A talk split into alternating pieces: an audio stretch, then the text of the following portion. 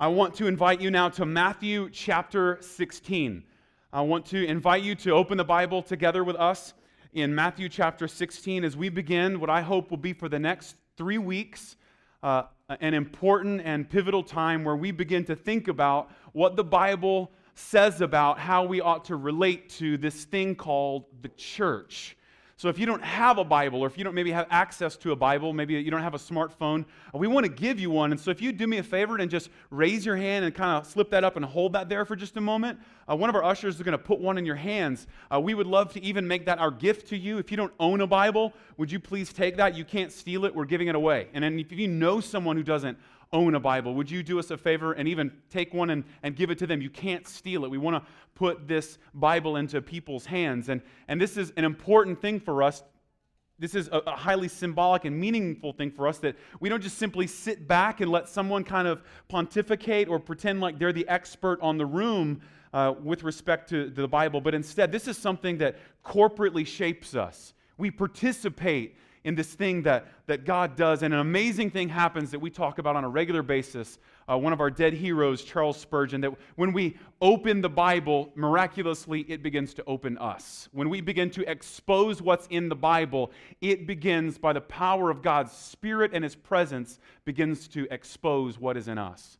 And so we do this together as, as a group. And I want to do that with you together today, spending the beginning of our time in Matthew chapter 16 turning the page to Matthew chapter 18, and then spending the rest of our time doing something a little bit different um, so, that, so that today will serve as, as maybe just a, a marker so that going forward, if anyone asks, what does it look like to belong or to be a member of the body of Christ and a member, uh, a part of the body of Connection Church, we want this to be one of three different installments that we can refer back to as a, as a biblical model, a biblical framework for understanding where the church comes from, what it is, define it clearly as best we can, and then begin to pray that God would allow us to look like this in the future. So, beginning in Matthew chapter 16, beginning in verse 13, Jesus is speaking to his disciples, beginning in verse 13. Now, when Jesus came into the district of Caesarea Philippi, he asked his disciples, Who do people say that the Son of Man is? And they said, Some say John the Baptist, others say Elijah, and others Jeremiah, or one of the prophets. He, that is Jesus, said to them, But who do you say that I am? Simon Peter replied, You are the Christ, the Son of the living God. And Jesus answered him, Blessed are you, Simon Bar Jonah, for flesh and blood has not revealed this to you, but my Father who is in heaven. And I tell you, you are Peter, and on this rock I will build my church, and the gates of hell shall not prevail against it. I will give you the king the keys of the kingdom of heaven, and whatever you bind on earth shall be bound in heaven, and whatever you loose on earth shall be loosed in heaven. And then he strictly charged the disciples to tell no one that he was the Christ.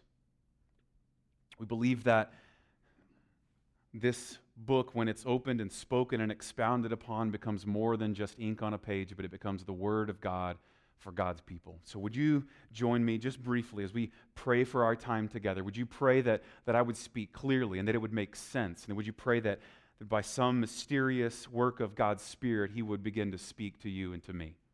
Uh, God, we thank you for this time.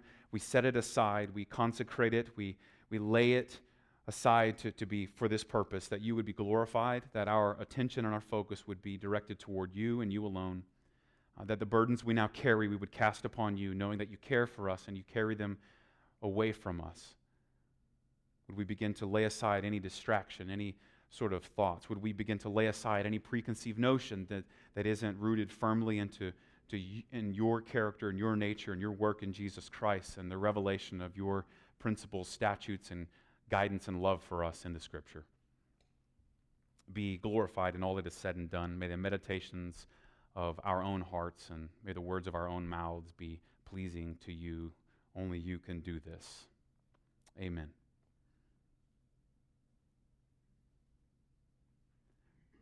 Jesus invents the church. It's his idea, it's his fulfillment.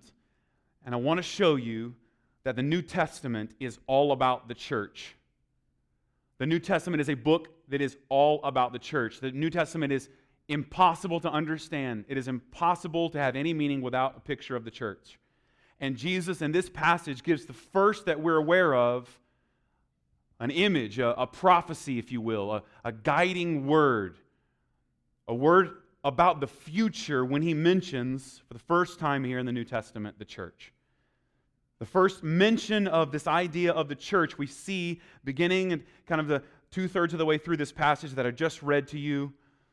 After the declaration of who Jesus is, that he's the Son of God, we find that Jesus in verse 18 says that he's going to do something with his followers and he's going to build upon his followers his church. And the gates of hell will not prevail against it. It will be the thing that survives past all other things. So let's begin to define this word.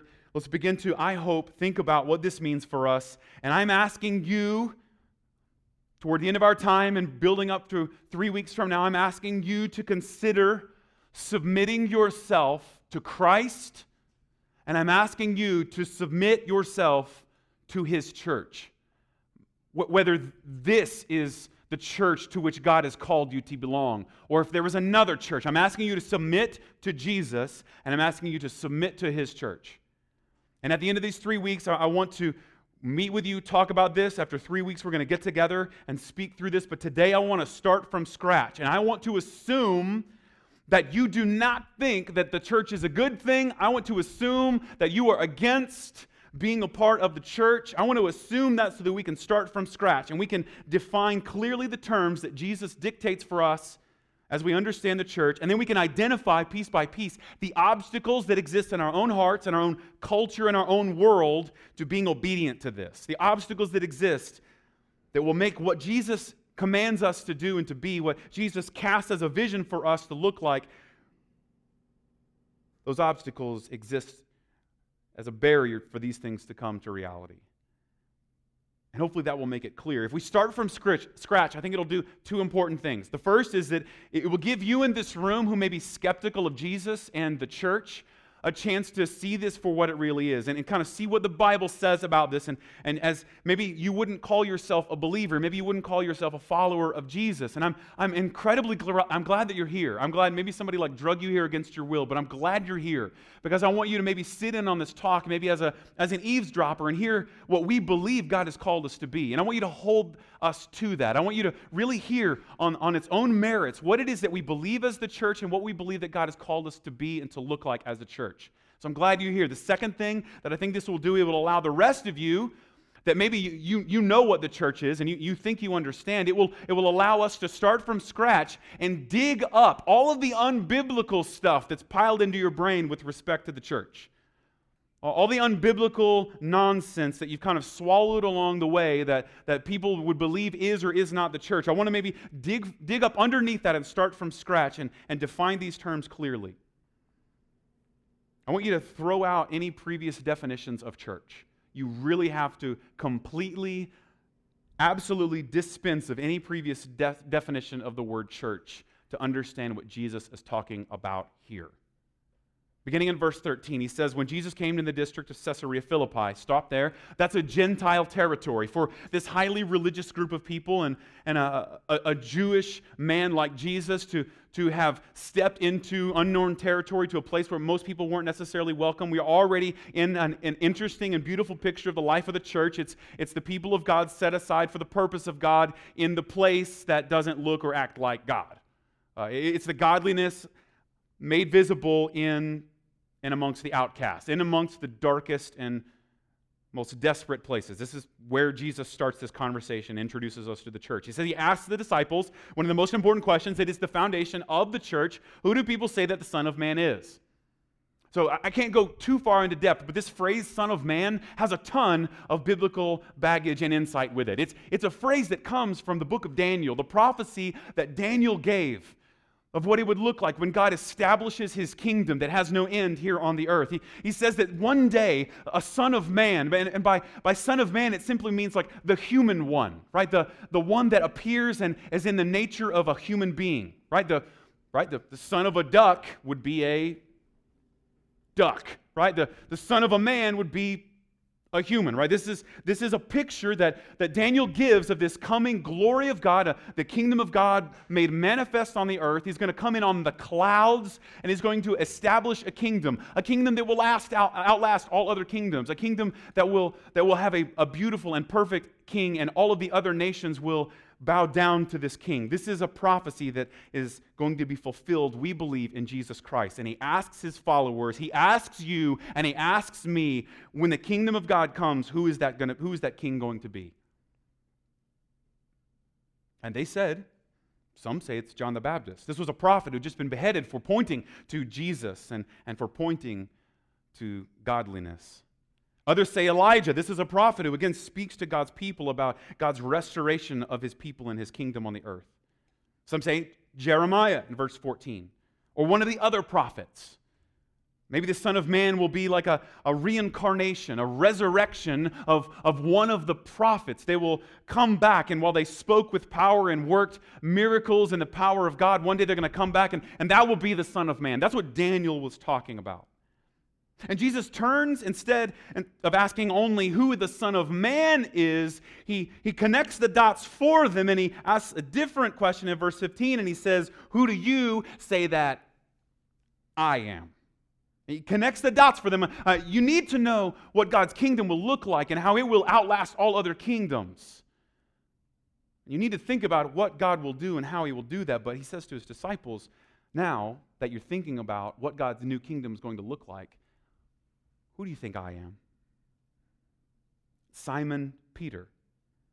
He replies, You are the Christ. That word Christ would have been the anointed one, the chosen one, the Messiah, the one that God had sent to restore and redeem his people. You are the Christ. You are, remember, there's a, there's a son of man. Daniel prophesies that will be a human, but he says, You, Jesus, you're the Son of the living God. You got to stop right there. This is it. If, if, you, if you don't hear anything else, the people of God, the church of God, is the community of God who really believe that He is alive and well and that He has acted definitively and completely and sufficiently on our behalf in Jesus Christ. That's who we are. That this is where it starts. And we believe that He is a Son of Man. He has come to be with us, not, not as a, not as simply a stranger, a, a, nebulous force up there and out there, but God is now with us and for us and among us in the form of us, such that Hebrews tells us now we have a high priest that isn't, isn't unable to, to sympathize with us, but instead he came to be like us and with us, so that if we ever were to ask, What is God like? we look at Jesus and we say, That's what God is like. But it says here also that he is not only a son of humans, but he is also in some miraculous and mysterious form the son of the living God. He's not just a person, He's God with us, for us, among us. This is what we believe. Verse 17 says that Jesus responds to Peter and he says, Blessed are you, Simon Barjona. Here's the second thing we believe. It says, Flesh and blood has not revealed this to you, but my Father who is in heaven. Now, this is important because this is illustrated for us in the next couple of verses especially in the word church. You've got to get this is bigger. Uh, dig up all of the baggage you have about the word church and begin to think about this.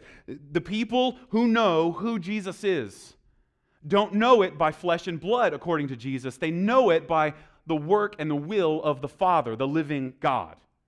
So the people who know who Jesus is aren't aware of who Jesus is. They haven't had their eyes open to who Jesus is by flesh and blood. That is, there's not some natural tendency that leads us toward Jesus Christ.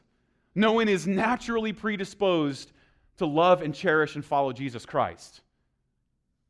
Jesus lays down his life for the sake of his people. Our natural inclination is to lay other people down for the sake of our own joy, comfort, and glory. But Jesus lays aside his own comfort, his own glory, and his own rightful honor, and he lays it all aside to save his people. It's a strange kingdom, a kingdom that's upside down. This king, as we like to say, doesn't send his people in front as an army to die for this kingdom. This king runs in front of the army and he lays down his life so that none of the people in his kingdom will feel the eternal punishment of death. This, this is a new king, a new kingdom. It's upside down. This is what Jesus is for us. This is what he has done for us. When you know this, when you see this, it is not because someone naturally is predisposed to believe this. This idea, I was born into a Christian family, I was born into this? Well, maybe you were born into a context in which people pointed you to Jesus, but your natural inclination, watch any one, two, or three year old, is me, me, me, me. I want, wah, I don't like, wah, I am not happy. Your natural inclination is for yourself. It is for your joy, for your pleasure, for your honor. And if you could, if you had the power to do it, you would allow everyone else to bow to you and to your whims for your will and your own glory. That's you, that's me, that's our natural inclination to consider the possibility that the reality of the world is built around a God who doesn't do that like we would, but instead sends his own son to take our place, lays down his own will, his own desire, his own pleasure, his own comfort for the sake of us, is a radical, supernatural thing. It is not flesh and blood that points us to service. It is not flesh and blood that points us to lay down our lives. It is the supernatural work of God in Jesus. God does this. He's the one who sent Jesus, He's the one who emptied the wealth of heaven to demonstrate his love for us. And then verse 18 it says, I tell you, you are Peter on this rock. Now he has a little play with words. He calls him a name, Kephas, and it just simply means rock. Now we know his name is Simon, but, but the, one of the trends throughout the entirety of the Bible is that when God enters, uh, people change, right? When, when God does something, the people's identity is radically reoriented toward what God has done. Right? This goes even from the very beginning. A man named Abram or Abram was called as the first Jew. The first Jew was a Gentile, but by God's purpose and God's calling, he becomes Abraham, the father of a nation.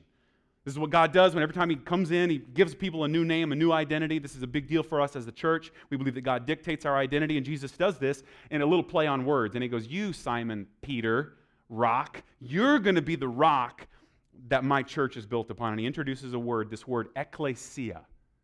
Ecclesia. This is interesting for us because the ecclesia is a collection of two different words. It shows up 115 different times in the New Testament.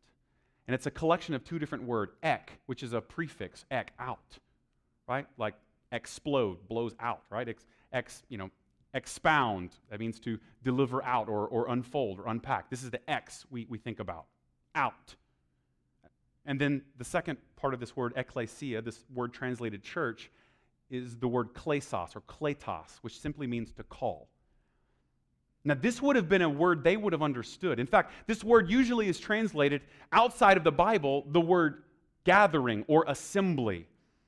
The most common use that we find outside of the Bible implies that this word ecclesia, and this is going to hurt, especially in light of the last couple of weeks, um, this word implies the word, like we would use the word Congress. Like the way that we think about Congress, someone who is set aside to represent people, is set aside for a particular purpose. And, and when the Congress is in session, these people would have known this phrase, ecclesia, this assembly, the same way we think about a Congress assembling together for the purpose of the good of the people and the good of that kingdom, that, that government, right? This is what they would have understood. And so when Jesus says, I'm going to start something and, and I'm going to build it on the work that I pass on to you, Peter, the, the work that I pass on to my apostles is going to start something.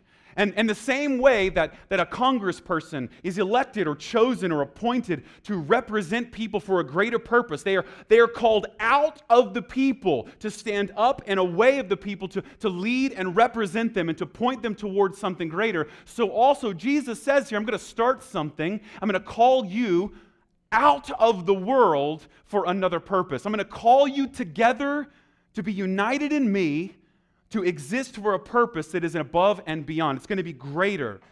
And this is what God is building. This word ecclesia, it became translated about a few centuries later after the Roman government made Christianity its official religion. Then the word got retranslated into something else that simply means kind of like a word uh, set apart or sanctuary. And centuries later, it got it kind of abbreviated, shortened down across different Western languages to the point where eh, on other side of the pond they would call the church a kirk. And to where now in English language we call it a church. And we usually use that word with respect to a building, a place. Now, I've got, to, I've got to dig up underneath that because that is the worst way to think about what Jesus is introducing. If you think about just some old building, even if it's beautiful, even if it's got spires and stained glass and it reaches to the sky and gives you almost a feeling of transcendence, right? That even if that's the case, that is the worst possible metaphor. That is the worst possible picture that can come to your mind when you think about what God has called us to be in Jesus Christ.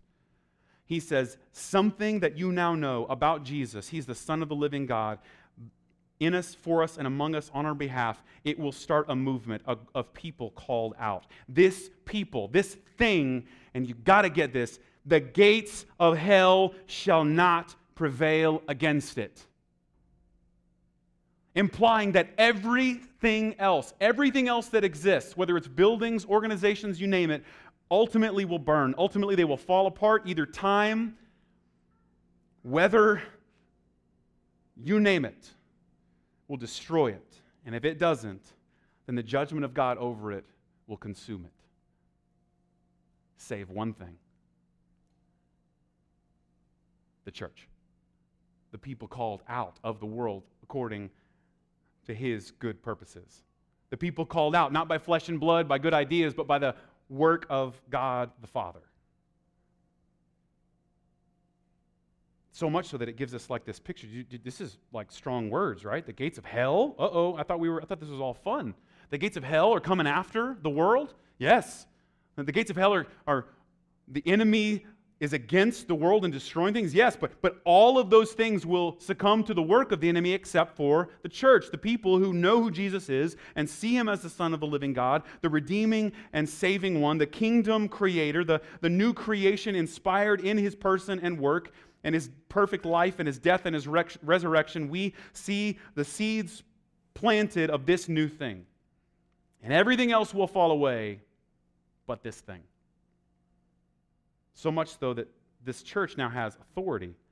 He says to the apostles, Whatever you declare here will be bound in heaven. So if you, if you if you bind or tie something up here, that is, if you declare some truth and connect a dot here, it also is true in heaven. If you, if you let loose here, then it will be loosed in heaven. As if to say that what God is doing in the supernatural realm of heaven, in the kingdom of heaven, he is making visible in the church. Such that what happens in the life of the church is emblematic of what happens in the kingdom of God, the kingdom of heaven, the eternal kingdom that will never pass away. And what we see in the church is a glimpse, it is a, a catalyst for us to understand what God is doing in eternity. So here's how this looks. I want to walk through some of these pieces together. I want to begin to think about what the church is. As we define this word, the people that are called out, this is what I think we'll see. And I want to run through this the best I can. The church is made up of born again disciples of Jesus that are united with Christ and with other followers of Jesus universally, that is, all Christ followers globally across all time and space, and locally, all Christ followers incorporated to a particular local congregation. The church is made up of the people who see Jesus, and if your eyes are opened to who Jesus is, that he is the Son of Man, bringing a new kingdom that will never pass away, then our eyes are open that he is also the Son of God. This is transformative for us. When you know that Jesus is King and his word is law and his word is good, it changes everything and it transforms us from the inside out. The, the Bible calls this, as Jesus speaks to another person who asks about this kind of thing, being born again. You were naturally born into a selfless state or selfish state. You were naturally born uh, wanting things for your own self. You were naturally born into a family, into a place, into a country, into a citizenship. But now that our eyes are open to Jesus, we are born again supernaturally to a new family, a new community, a new kingdom, a new purpose, a new eternity.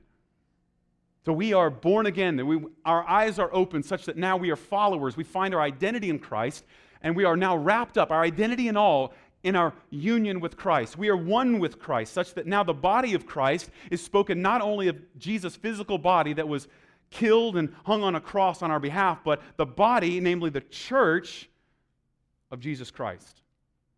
So just see what we see in this text here. I got step one is to realize that Jesus Christ invented the church. It's his idea. He, he starts the prophetic movement of the life of the church.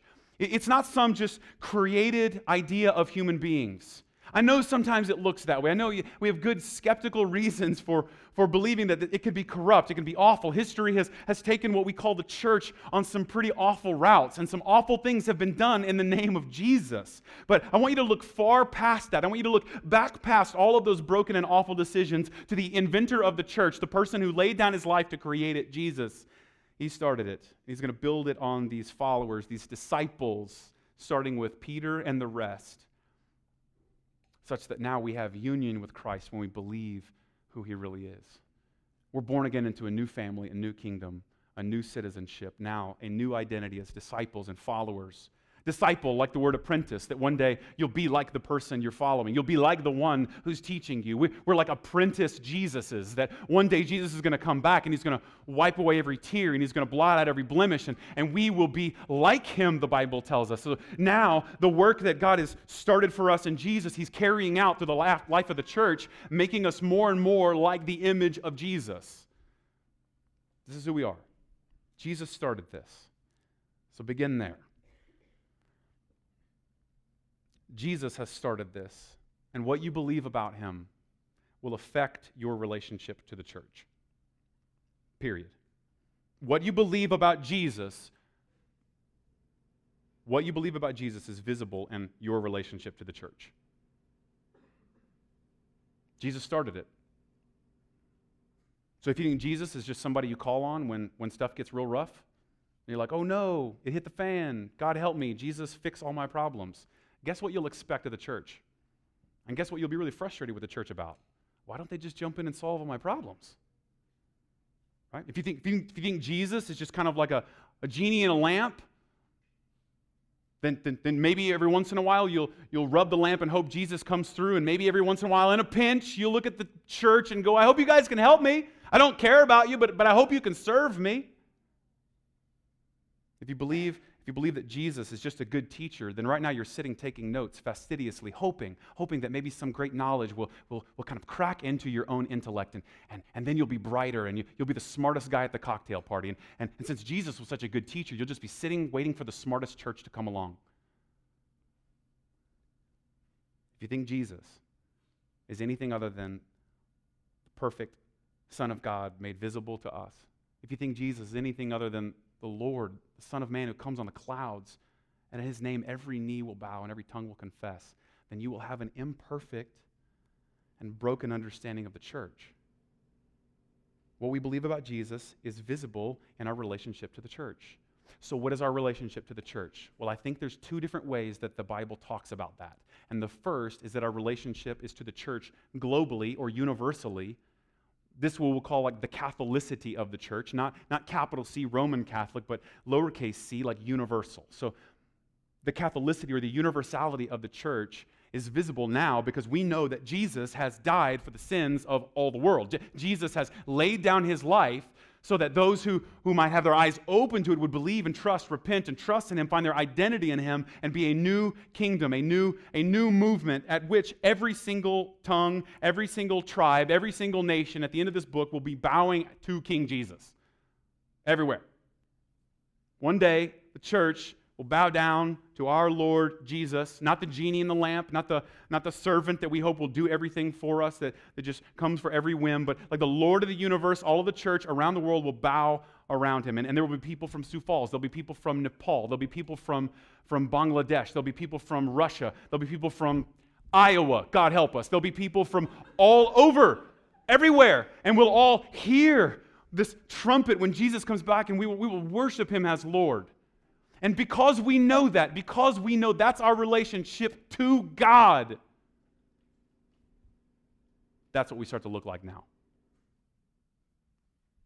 We love and care for one another because we have identity now in Christ that supersedes all the identity and all the loyalties and all the affinities that we have. And we have joy and communion with one another universally, Christians around the world. But there's also, in addition to the way that the Bible talks about the church universally, is the church mentioned locally. That is, there, if, if even you see this, if, if, you look through the Bible, especially the New Testament, there's going to be right after this a bunch of books written to different local churches. So the New Testament goes in this order Matthew, Mark, Luke, and John. Acts, which is the story of the beginnings of the church. And then immediately after that, we start something really interesting Romans. What's that? That's a letter from the Apostle Paul to what? The church at Rome. After that, there's some letters to a church in Corinth, the 1st and 2nd Corinthians. Get the idea? And it just keeps going. And then you've got some of these letters that maybe aren't written specifically to a church like Galatians, Ephesians, Philippians, Colossians, but then there's letters that are written to leaders in the church like Paul's letter to Timothy, who was an elder, bishop, pastor of the church in Ephesus. And then there's other letters that are written like by Peter or James or, or we saw Titus, and, and they aren't necessarily written to a church, but they're written to a person, a leader about the church such that maybe even the letter of Titus isn't necessarily about, it's not to the church of Titus, not at all. It's to the pastor in Titus, and he says, here's what you're going to do. You're going to appoint elders in the churches, and you're going to have this kind of order, and this is going to glorify God amongst the church. And so, anytime you hear the word churches in the New Testament, now we're talking about multiple churches. When we talk about the church of Jesus Christ that exists always and everywhere, it's a universal church. Christians everywhere are connected to Jesus and to one another. But then when it says church is, it's talking about individual, local congregations. Here's what I think we're supposed to do. I'm going to dig into this and give you five metaphors that are most dominant in the New Testament for the church. The New Testament is all about the church. It is impossible to read the New Testament without being struck at the centrality of the church in, uh, inside it. In the gospel, Jesus dies for his church. He charges Christians to expand his church. We just saw he promises to build his church. And in the book of Acts, the church is birthed at Pentecost, and the Holy Spirit explodes into an unstoppable expansion and this powerful ministry, such that churches are started, and even in midst of persecution, they're expanded and sent everywhere. All, all of the epistles were written to congregations or individuals about congregations, how it should function, what it should believe, how it should be led. And when we, even when we come to the book of Revelation, the first thing, the last book, the very first thing is what? An exhortation to these churches that were in existence. We see it referred to as five different things, five different important categories that the Bible uses to talk about the church. The first one is this the church is a body. The church is a body. The church is made up of many different members that comprise of one body of Jesus Christ. This one body.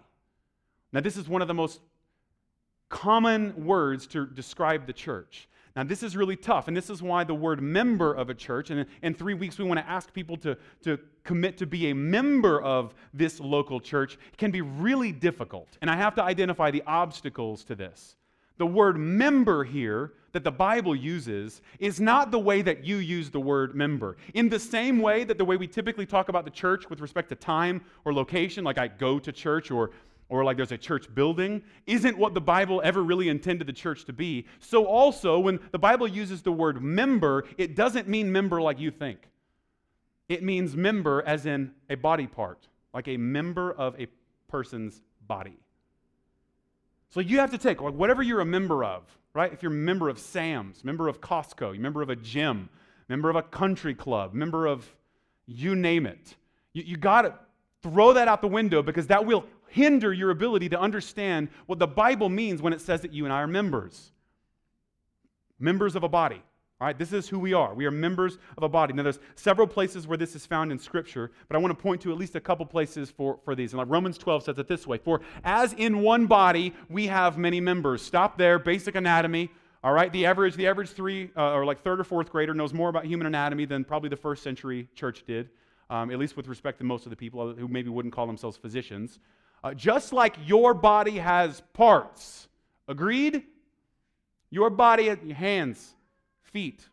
We're all blessed differently in this way. Some of us are without, some of us are deprived. And this is important for us to understand this. In the same way that your body has parts, has members, and the members do not all have the same function, you would agree that we do not walk on our hands. Correct? We do not put shoes on our hands. We do not put gloves on our feet.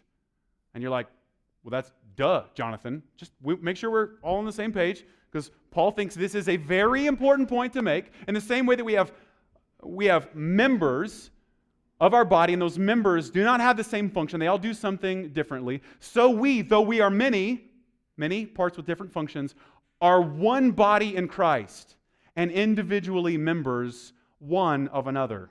We are connected as one body.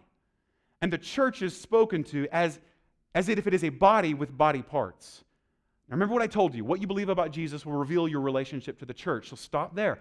What is your hand's relationship to the rest of your body? What is your foot's relationship to the rest of the body? How does it work? And if you know someone, for example, I have friends that and they don't have two feet. Either because they, they served our country or because of or some other health or, or some other some other thing that's deprived them that if I were to ask them, what's, what's your foot's relationship to your body? They wouldn't be able to answer.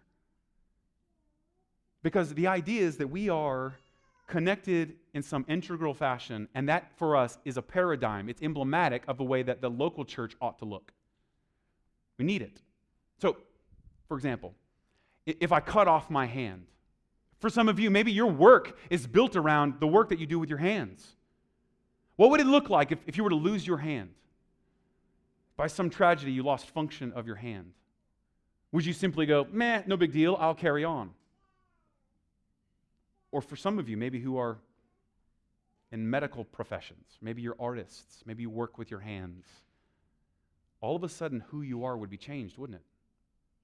Like you might think about, well, how, how do I, can I even go on the way that I have been? Can I even continue to be the same person now that I have without this part? And when you begin to think that critically about the way that the body parts relate to the body, now you're beginning to see what Jesus is talking about. Now you're beginning to see the unit that God has created.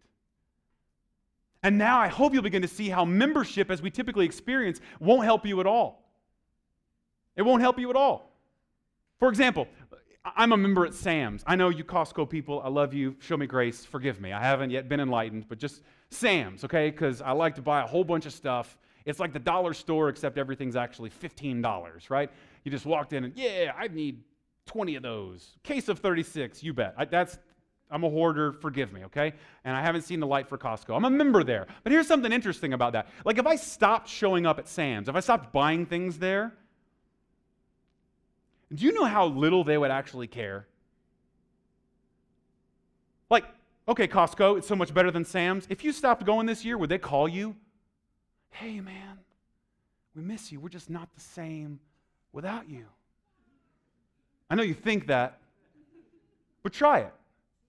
You're a member of a gym. You pay your dues. But you know, if you stop coming, if you stop going to that gym, the people who own and run the gym don't care. Do you know all they care about? Whether or not you keep paying your dues. You can pay your dues and be a member for as long as you like. Because the truth is, they don't really need you. And the only good you bring to them is if you pay your dues.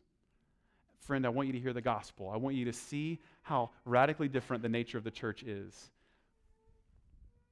We are members of this body, we are a part of this thing called the church because Jesus paid our dues. You do not have membership by your own merit. But the good news of Jesus is that he, in his merit, laid down his life to pay your dues, such that now you are an integral, necessary part of the church. You have been equipped. You have been made specific. You are made different. You, we don't have the same function. You're good at stuff I'm bad at. I'm, I'm good at stuff you're bad at. And God, in His mercy, put us into the same room together.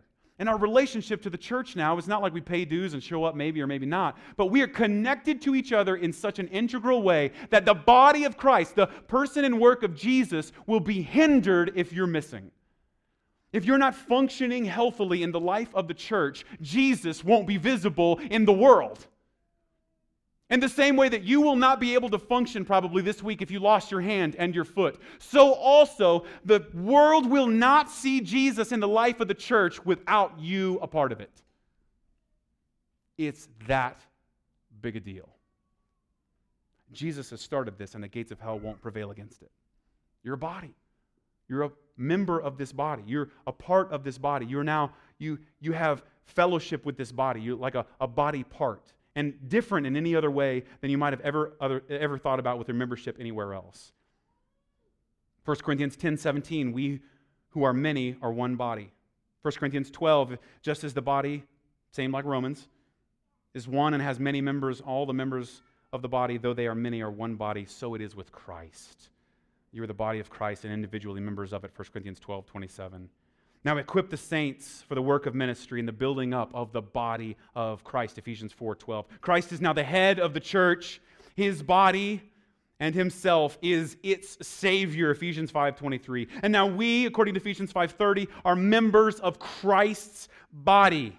Colossians 1, in my flesh I am filling up what is lacking in Christ's afflictions for the sake of what? His body, that is the church. You get this? We're members, but not like you think members. We're members of a body.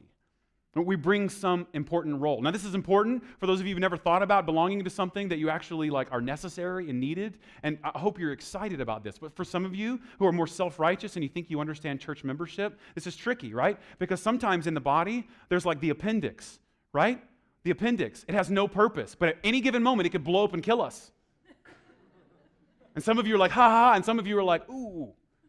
This is real. This is the body. All that is true about the body will be true about us. We'll have a different function, we'll have different roles, and they're extremely important. And sometimes the roles that aren't visible are the most important. And sometimes the roles that nobody sees, and in fact, sometimes nobody should see, are often the most important. So it is with us. So it is with how Christ has built us. The second metaphor that we find the most common is that the church is the bride of Christ. Ephesians 5 culminates in this way. Therefore, a man, this picture of now the gospel and marriage, shall leave his father and mother, quoting Genesis, and hold fast to his wife, and then the two shall become one flesh. This is a mystery. It's a mystery. It's profound. If you're married, you know exactly what I'm talking about. This mystery is profound. And I'm saying that it refers to Christ and the church. Revelation 21 says, Come, I will show you the bride, the wife of the Lamb. Revelation 19, the marriage of the Lamb has come, and the bride, that is the church, has made herself ready. And it was granted to her to clothe herself with fine linen, bright and pure. 2 Corinthians 11, now I feel the divine jealousy for you since I betrothed you to one husband, this prophecy to the church, now to present you as pure before Christ. The church is not just a body in that it is unified, it is a bride in that it is valuable. It is a powerful and life changing relationship. The church is the bride of Christ. And the way that the body demonstrates for us that the church is intimately and intricately connected, the picture of the bride of Christ, and these are just a few passages that I've read here, shows Jesus' love for it. So, in the same way that this has implications for our culture, okay? So, some of you, maybe you would say, like, I, I, like Jesus. I like what you're saying about Jesus, but I don't like the church. Friend, you got a problem, okay? So, so I love my wife. She's awesome, okay? But if you, if you like came to me and you were like, dude, you're awesome, let's hang out. But by the way, next time don't bring your wife. We got beef. So if you're like, Jonathan, I really like you, I like hanging out with you, but your wife, ugh, you get that we can't be friends anymore, right? Like you get, like this, this is about to end badly. Friend, how much more is Jesus offended by your awful treatment of his bride. The bride he laid down his life to save. And you treat it like what? Like it's a country club? Like it's the butt of some joke? Friend, if you think I'm mad when you badmouth my wife, you haven't met the Lord of the universe who comes back at the end of this book with the blood of his slain enemies on his body and the mark or tattoo, Lord of Lords, written on his thigh. Don't miss this, bro. This, this is the bride of Christ. The church of God is the people that God has died to purchase for himself. Do not treat this bride of Christ like a prostitute, serving your own whims. This is the bride of Christ. And the mystery of the gospel is found in it that Jesus loves his bride so much so that he was willing to die for it. The third metaphor we see here in the New Testament, the most predominantly present metaphor is that the church is the family of God. So we see the costliness in the bride of Christ language. We see the unity in the fam or excuse me, in the in the body language, and now we see the sense of intimacy in the language of the family. The first place or the best place I think I could summarize this in is in Ephesians 2:19. So then you are no longer strangers and aliens. This is important because we're talking about refugees quite a bit in our culture right now, aren't we? And we're thinking about what you do with a refugee. Okay, well, how you answer that politically, that's good luck. This is going to be a tough conversation. But how we answer this theologically is not up for debate. You once were alien, you were strangers, you were refugees, but now what? Now what's happened? Your fellow citizens with the saints and now members of the household of God. Not just we let you into the country, but friend, you were once an alien. Now you are brothers and sisters, a family. Matthew 12 says it this way that stretching out his hand to his disciples, Jesus says, Here are my bro- mother, here are my brothers, for whoever does the will of the Father in heaven is my brother and my sister. Over and over and over again, the language of family. Then we see the language of the church as God's house. The church is God's house. We see this most powerfully in 1 Timothy. I'm writing these things to you. This is a person who's a leader in the church, Paul writing to Timothy, so that you may know how one ought to behave in the household of God, which is the church of the living God, a pillar and buttress of the, church, of the truth. Okay, so there are rules in this house. I don't know what your family looked like, uh, but, but this is what this looked like in my family. Um, maybe not as violently or angrily, but there were moments where it was very clear, especially when I was not acting like I should. One or more of my parents stood up and said, This is my house. As long as you live in my house, you will live by my rules. Right? Have you heard some derivative of this? Not in my, oh, not in this house. Not in this house. Seen this? I don't know what your family was like. Mine was a little bit dysfunctional. Forgive me. But there's a picture here, isn't there? There's a sense in which we're a part of a family now. And now that we're a part of a family, we function a certain way. We live out this connectedness like a family. The church is God's household, it's His house. This is, this is what it looks like. And, and God, in His mercy, looks at you and me, and sometimes He says, If you're going to live in my house, then by the power and grace of Jesus, you're going to live by these rules.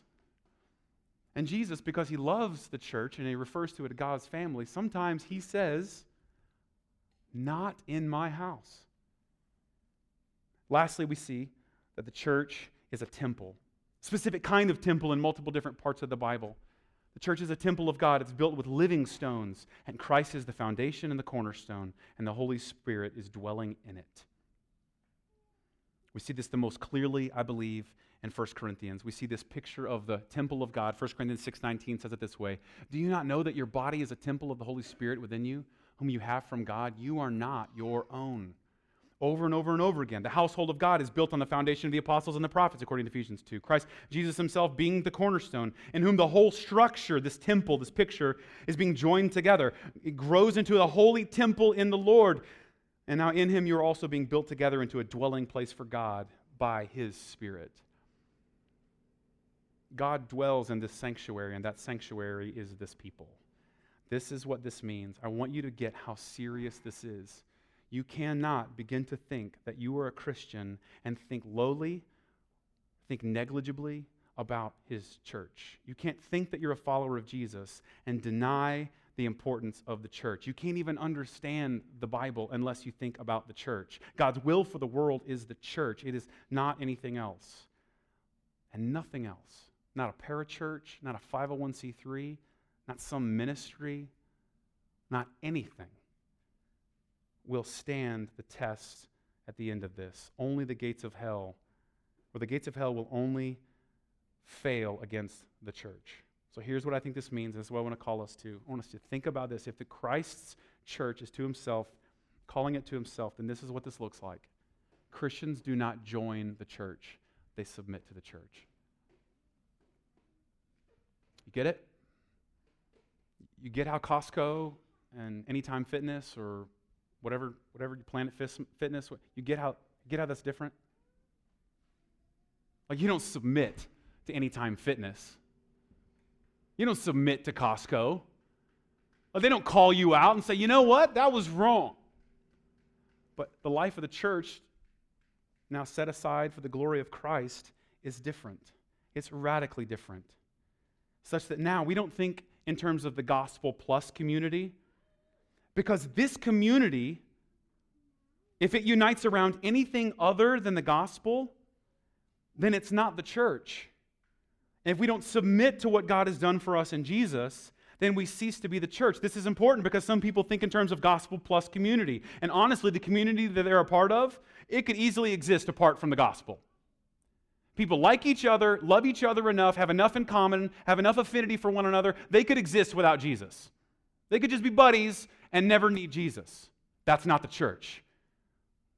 The gospel reveals this community. It's not the gospel plus community like they're separate. This gospel is revealed in the community. This reveals the power of God to unite different people under one head, namely Jesus. The unity that comes in this gospel is despite of all kinds of diversity. And it's full of the kinds of relationships that honestly would never exist except for the truth and the power of the gospel. And that's a strange compliment to pay that we glorify God with, isn't it? Like I can look at you and I can say, look, this is really cool. If it weren't for Jesus, I wouldn't hang out with any of you. If it weren't for Jesus, uh, we couldn't stand each other. And you can look right back at me and to the glory of Christ say, Jonathan, if it weren't for Jesus, there's no way I would hang out with you. And we are a rare breed because we actually think that's a compliment.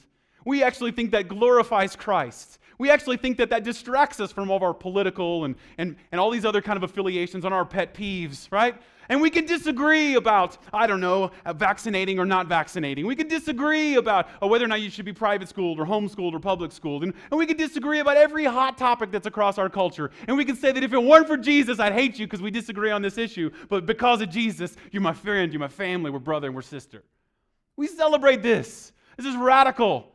This is completely different than any other entity in the world. There's no comparison. And if it weren't for Jesus, this wouldn't exist. If it weren't the grace that you show me now in Jesus, the Bible tells us, you'd be throwing chairs at me. Because it's only by the power of the Holy Spirit that anyone can say that Jesus is Lord. And it's only by the grace of God that you can tolerate what I say and who I am. So here's what we do we move away from affinity based relationships and we move toward gospel based relationships.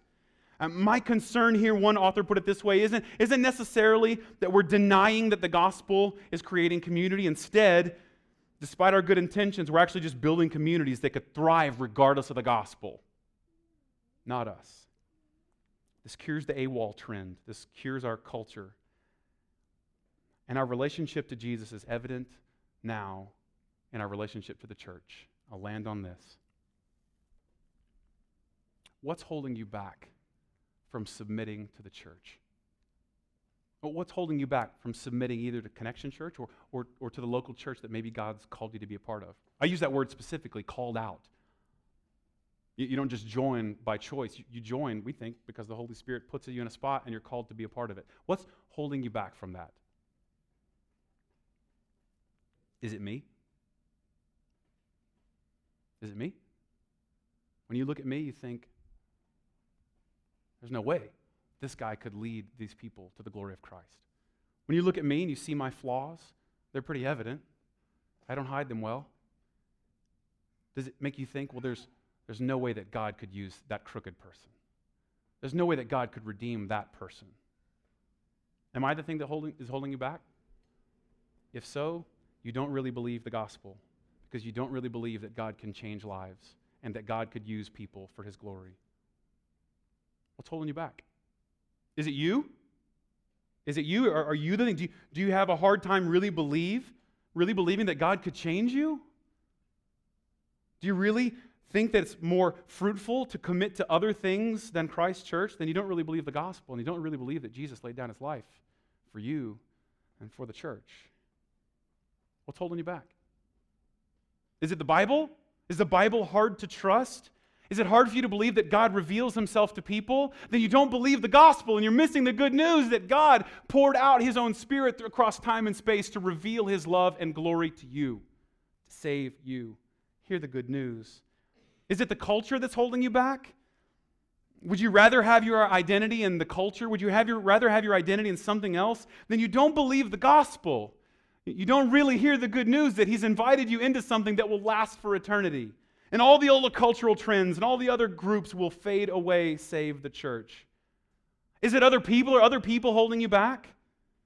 And you can't show grace to them, and you're demanding that they give you more attention and more care. You're demanding that they serve you, then you don't believe the gospel. And you really think this is about you, and God's grace is not in you, and so therefore you're not able to let that grace flow to the people around you. Is it because the church hurt you? Is it because the church has let you down?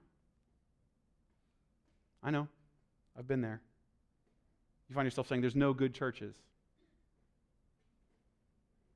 So I would say if you don't allow Christ to heal you and flow through you to forgive them, then friend, you haven't heard the good news.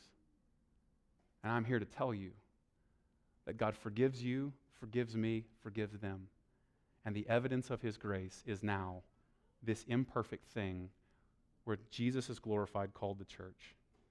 And I declare to you a miracle and a mystery that God can redeem and use me to care for you. That you have now been granted citizenship in a kingdom that will never pass away. That you have now been adopted into a family that will last forever and ever. That you have now been called to a purpose that will never, ever fail. That you have been invited into a thing that Jesus has laid down his life to create. Hear the good news. God means to use you and me as ministers of reconciliation to those who have hurt you, who, those who have failed you, so that now his body, his bride, his family, his house, his temple is you and me. Oh, how we would see it, love it join it, submit to it, so that the world can see Jesus through it. Let's pray.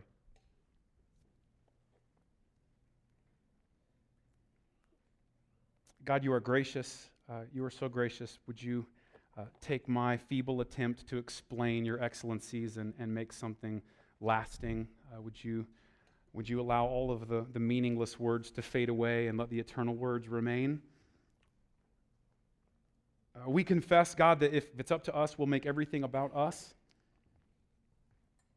Oh, but that wouldn't be the church. That would just be a, a club. That would just be a clique. We confess that it's our tendency to just want things for our own sake and our own benefit. But God, that wouldn't glorify you. And no one, no one, no one would want to see you through that. So, God, as you see fit, would you begin to call us to repent today? Would you repent? Would you call us to repent to, uh, of these false beliefs we've had about the church? Maybe if we, we haven't really treated, uh, treated the church like a, a, body, like we really, we really feel disconnected from it, will you allow us to be reconciled to one another? Uh, would, would, would we lay down our own pride to belong? Would we, would we see the need and sense the call to serve and to love this treasure? Maybe if we've not really been valuing the church, we've been treating your bride like it's something that's not worth anything. Would you begin to, begin to allow us to uh, repent of that? Maybe if we haven't really treated your church like a family that we love and cherish and belong to forever, uh, would you begin to allow us to repent of that? If we, we haven't really seen this as a household, as a, as a place where you now dwell amongst your people, would you begin to allow us to repent of that?